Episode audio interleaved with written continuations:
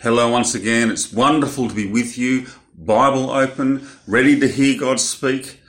Uh, my name's Greg. I'm one of the ministers at OEC, and we're going to be looking today at John 14, verses 15 to 31. So make sure you have your Bibles open to that point, uh, and let's look at God's great word together. And as we do, let's pray. Father God, we thank you for the, for the wonderful gift of your Son. We thank you for the wonderful gift of your powerful word and for the gift of your Spirit.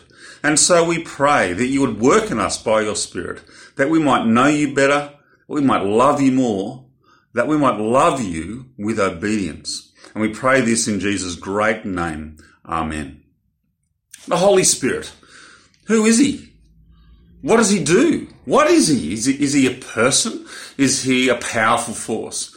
Uh, the church used to call him the Holy Ghost, which sounds a little bit spooky and weird, doesn't it? The Holy Spirit comes across as a little strange, otherworldly, unknowable. The Father, you know, we get to meet him as the God who creates, as the God who saved Israel, as the God who spoke at Mount Sinai, the God who judges, the God who acts and speaks. The Father, we get God the Father. The Son, Jesus Christ, who we meet in the flesh, who was born, who healed and taught and cared and loved and died and rose from the dead. Who'll come again in power and glory to judge the living and the dead. The Son, we get God the Son. But the Spirit, like, where do you even start? If I were to ask you, who is the Spirit? How would you even begin to answer that question? He seems to be connected as you read through the Bible with great and powerful acts of God. Uh, the prophets who spoke by the Spirit, God's words, who shut the mouths of lions and things like that. Judges and kings who by the Spirit defeated enemies and nations. The New Testament the apostles who by the Spirit healed the sick and raised the dead and were given superhuman boldness to speak. But what does that have to do with us thousands of years after the resurrection of Jesus? Who is the Spirit to you and I? What does he mean for us? John 14 to 16, these chapters are one of the great passages in the New Testament on the person and the work of the Holy Spirit. And as we begin to look through those chapters today, we will sit at the feet of Jesus as we have done over the last few weeks and listen as he teaches us how the work of the Spirit and the work of the Son can never, ever be separated. And so as we sit at the feet of Jesus again today, in the second half of John 14, we will meet the Spirit, the counselor. We will see the Spirit who brings the very presence of the living God we will see that the Spirit is the Spirit of truth. And we will see that the work of the Spirit is to bring about the great work of love and obedience in those who follow Jesus. So, number one, the Spirit, the counselor. So, today we're picking up the conversation uh, of Jesus with the disciples, and Jesus is really mid speech in verse 15. He says, If you love me, you will obey what I command, and I will ask the Father, and he will give you another counselor to be with you forever the Spirit. Like, what does Jesus mean when he calls the Spirit the counselor? Other translations will use words like comforter or, or helper. And, these words can make the Holy Spirit sound like someone who, who is with you in a hard time and says, there, there, it's going to be okay. It can give that impression, but that's certainly not what this word means. A good counselor, a good comforter, a good helper will not get beside you and say insipid words. They will strengthen you. They will remind you of things you need to hear and actually help you, even challenge you. The word in this verse for counselor literally means someone who comes alongside to help. But what does the Spirit actually help us in? Well, as we work through these chapters of John in the coming weeks, we will see that there are, there are a whole stack of ways that the Spirit comes to help us, alongside us. The Spirit brings to us the presence of the Father and the Son. The Spirit changes us so that we might be people who love and obey Jesus. The Spirit reminds the disciples, the apostles, of the words and the teachings of Jesus while he was with them. We'll see these three things in the passage we look at today. But also later on, the Spirit testifies about Jesus and also helps us in our task in testifying about Jesus to the world. And the Spirit, we'll see, will also convict the world of sin and righteousness and judgment. And in all these different ways, what we see is that the Spirit is the Spirit of Jesus. The Spirit continues the work that Jesus does and did in this world. And if we go back to the beginning of our passage today, we will see this really clearly set out for us. John 14, verse 16. I will ask the Father, and he will give you another counselor. So, so the Spirit is another counselor. And if he is another counselor, then who was the first counselor? Well, clearly the answer is Jesus. Jesus is the one who came alongside to help. He helped and healed the lost and the broken. He taught the truth to people lost in deception and the lies of the world. He came to us in our need and he died on the cross to take away the anger that we deserve from him and from the Father. Jesus came alongside to help. But Jesus has made crystal clear to the, disciples he's leaving. He's going away. He's going to the cross and then to the Father. His work on earth will end. But where his work ends, the Spirit's work begins. Jesus' role has been to help, to save, to restore, to bring life and truth to a lost and broken world, and it's the Spirit who will continue his role in this world once he's gone. You cannot separate the work of Jesus and the work of the Spirit. Now, the remaining points about the Spirit in this talk that we're looking at and the passage that we're looking at today are really different aspects of what it means that the Spirit is our counselor, our helper. So our next point on the work of the Spirit, the Spirit and the presence of God. Jesus has said to the disciples so many times, he said, I'm leaving you. He's departing to the cross and then to the Father. Jesus keeps banging on about his departure and the disciples are getting increasingly concerned. And into this concern, Jesus speaks in these verses of the promise of the presence of the Spirit. And with the Spirit, the promise of the presence of the Father and the Son. You can see it through this section. Verse 16, I will ask the Father, and he will give you another counselor to be with you forever. Verse 17, you know him, for he lives with you and will be in you. Verse 18, I will not leave you as orphans. I will come to you, he says. How will Jesus come to them? In the person of the Spirit.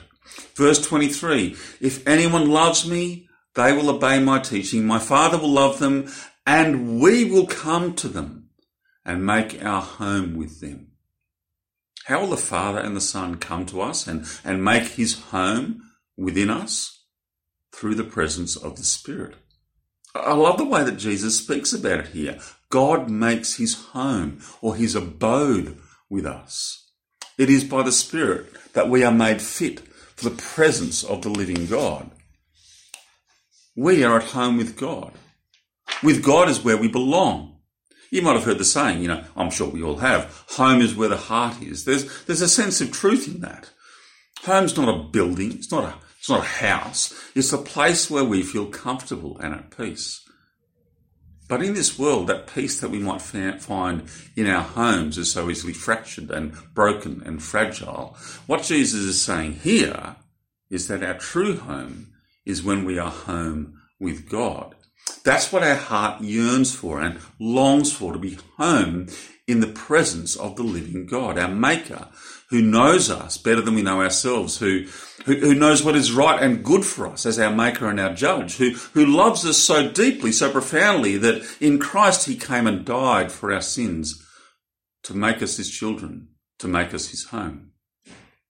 When we put our trust in Jesus, we receive the wonderful, the powerful gift of the Spirit we become the home, the temple of the living God. Can you just begin to fathom how, how wonderful and amazing that is? Do you trust in the Lord Jesus? If your answer to that question is yes, then do you know and appreciate that the Spirit is within you? And do you begin to fathom how amazing and wonderful that is? Have a look at these words from Romans chapter 8, verses 9 to 11. You, however, are not controlled by the sinful nature, but by the Spirit, if the Spirit of God lives in you. And if anyone does not have the Spirit of Christ, they do not belong to Christ. But if Christ is in you, then even though your body is subject to death because of sin, the Spirit gives life because of righteousness. And if the Spirit of Him who raised Jesus from the dead is living in you, He who raised Christ from the dead will also give life to your mortal bodies because of His Spirit who lives in you. Paul is making it crystal clear in these verses if you belong to Christ, if you trust in Jesus, then you have the Spirit of Christ. Christ is in you through the presence of the Spirit within you. But how do we know the Spirit is within us? Is it some feeling in our, we get in our guts? Will we feel different by having the Spirit in us? No, not necessarily. The evidence of the Spirit is not a strange feeling inside, nor is it some strange miraculous phenomenon like speaking in tongues or the ability to do miracles. So, how do we know that the Spirit is inside us? Romans 8 tells us that the evidence of the Spirit is a changed life, the work of putting sin to death.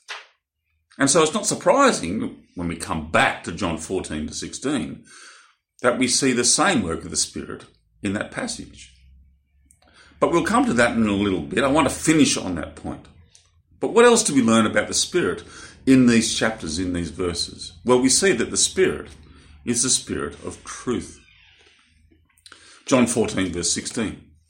I will ask the Father, and he will give you another counselor to be with you forever, the Spirit of truth. What does it mean that Jesus is the Spirit of truth? Why not say that, Jesus, that the Spirit is the Spirit of life, for instance? Well, the Spirit is the Spirit of life. He breathes new life into us. But he does that by testifying to and bearing witness to and convicting people of the truth that is Jesus himself. And that's what Jesus continues to say about the Spirit through these chapters of John. So in John 14, verse 26, the Spirit will teach the disciples all the things and re- that He's taught them and remind them of the things that Jesus said. John 15, verse 26, the Spirit will testify about Jesus. John 16, verse 8, the Spirit will convict the world of guilt and sin and righteousness. The work of the Spirit is all about the truth that is revealed to us in Jesus. Through the Spirit, we come to know the truth. The truth that is the person of Jesus, the truth revealed in his work, in him, the infleshed Word of God. And so once again, we see you cannot separate the work of the Spirit from the work of Jesus the Son.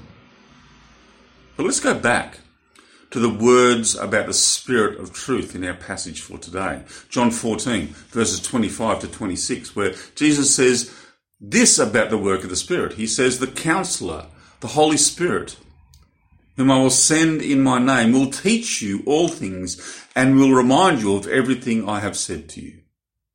What, is, what exactly is Jesus saying about the Spirit in these verses? Is he saying that the Spirit has been sent to teach us all these things and remind us of everything Jesus said to us? No, th- these passages, these verses aren't speaking about how the Spirit will remind us of Jesus' words. Other passages will speak about that, that, the Spirit's work in testifying to Jesus and convicting us of the truth.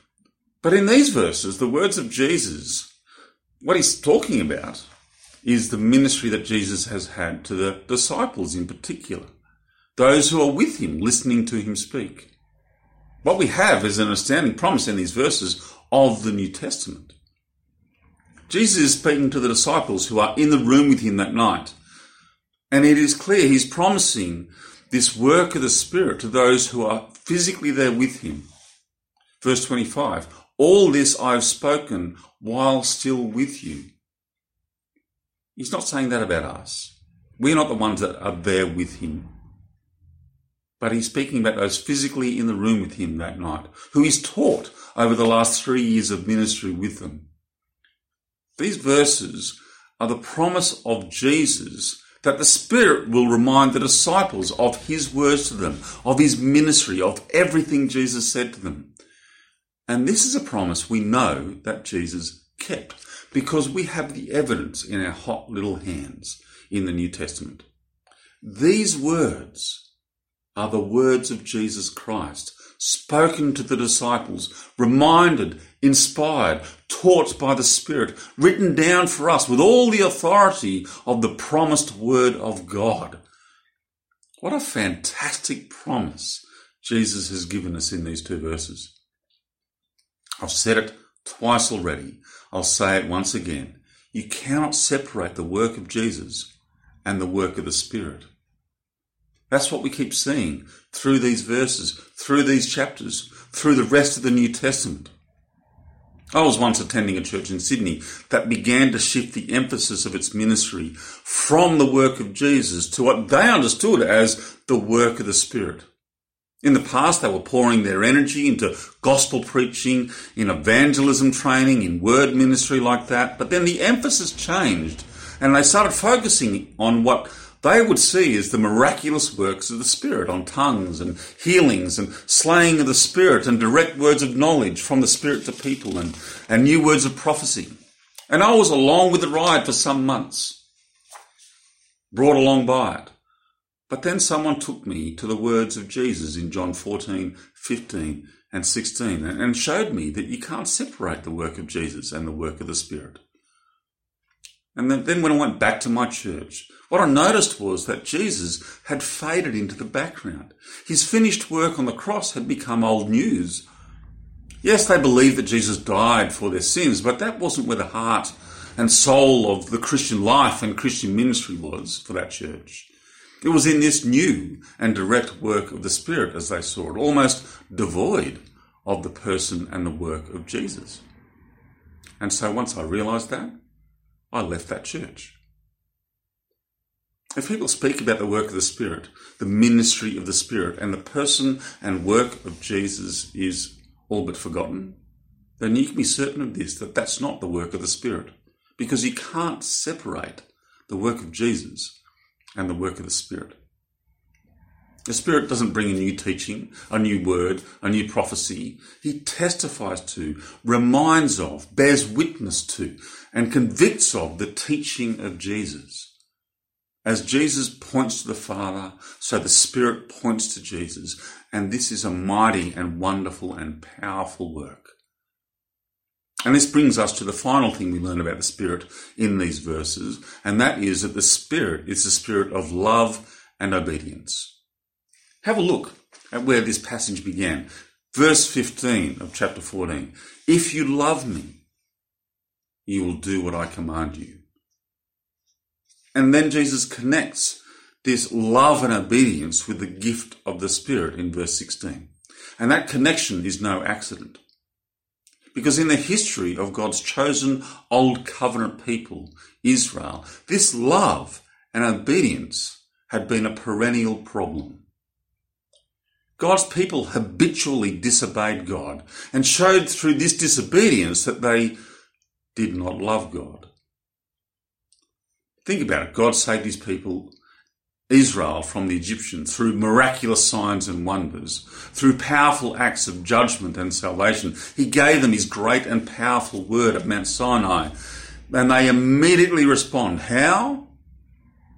By making a golden calf, an idol and saying about this golden calf, These are your gods, O Israel, who brought you up out of Egypt. And the history of Israel from that point on is a history of rebellion and sin and lovelessness and disobedience and indifference to God. And God's repeated response is one of patient love and warning and finally judgment and curse again and again and again. And then in Ezekiel 36, God reminds the Israelites of this terrible history of theirs, and he then makes this astounding promise in Ezekiel 36. It's a promise of the Spirit. He says, I will, spring, I will sprinkle clean water on you, and you will be clean. I will cleanse you from all your impurities and from all your idols. I will give you a new heart and put a new spirit in you. I will remove from you your heart of stone and give you a heart of flesh, and I will put my spirit in you and move you to follow my de- decrees and be careful to keep my laws. When the Spirit comes, He will come to change us. He will bring about this miraculous work of a changed heart and a changed life. He will move us to obey his laws, which is exactly what Jesus speaks about in John chapter 14 and the ministry of the Spirit. There's a repeated connection between love and obedience in these verses. So verse 15, if you love me, you'll obey what I command. Verse 21, whoever has my commands and obeys them is the one who loves me. And in verse 23, anyone who loves me will obey my teaching. He's crystal clear, isn't he? You cannot love Jesus and think that obedience to him is an optional extra. Obedience to his commands and his words is the necessary fruit of people who love Jesus. If we think that the commands and words of Jesus are just interesting, great to study, great to listen to, but I don't need to obey them, they don't change my life, then what we actually show is we don't love Jesus at all. Love of Jesus is not about feelings, though they will most likely be there as well. Love of Jesus is not just about enjoying time spent with other Christians, although that should be there too. Love of Jesus is shown ultimately in obeying his words. So we need to think of ourselves as, as, more than just worshippers of Jesus or lovers of Jesus. We need to think of ourselves as well as obedient subjects of Jesus and love him with devoted obedience. So when Jesus says, love one another as I have loved you, do we respond to that as a command from the God who loves us? Do we respond with obedience? Or do we just see it as a nice idea that we might try and do every now and then on a good day if it suits, if we feel like it? That doesn't show love of Jesus at all, does it? If we love Jesus, we will obey what he says. We will seek to do what he says because he loves us and commands our obedience. Think about it. If you say, Oh, I respect my boss, or I respect my lecturer, or my prime minister, or teacher, or parent, and yet if we think that their commands are optional extras and irrelevant to our to our life and what, how we treat them, then we show that we actually don't have any respect for them at all. You might say nice things about them to others. We might think and say that they're great people, but if you don't obey their authority over you, then you can't really say that you respect them at all. So, how are you going at this required response? This love of Jesus shown in obedience. Yes, this is a work of the Spirit, but it's not a work that He does without us. It's a work that He does in us that we too need to work hard at. So, yes, we will struggle in this. We will fail at times. We will disobey. But when that happens, do we dust ourselves off and then apologize to God and then renew our determination to love Him and obey Him, and then ask for His help once again? Is that how we respond? Or do we just shrug our shoulders and say, oh, it doesn't really matter? Will we struggle with this until we will struggle with this until we die? But we need to ask the question of ourselves Do I love Jesus? Because if I love Jesus, I will grow in obedience. Jesus left the disciples but he didn't leave them alone. And he hasn't left us alone either. He has sent the Spirit, and with the coming of the Spirit, the Father and the Son are present with us, in us, present to do a miraculous work, that work of changing us so that we would love Jesus and obey his commands, among other things. So will you give yourself to this miraculous work, knowing that God is at work in you? If you trust in Jesus, you know that you have the Spirit of God working inside you to do it. So you can give yourself to this eternal work with astounding confidence. Let's pray. Father God, we thank you for the gift of your Spirit. And Lord Jesus, we thank you that you have sent the Spirit to us. Thank you that he testifies to you. Thank you that he points us to you. Thank you that it convicts us of sin and righteousness and judgment. And Father, we pray that we would listen.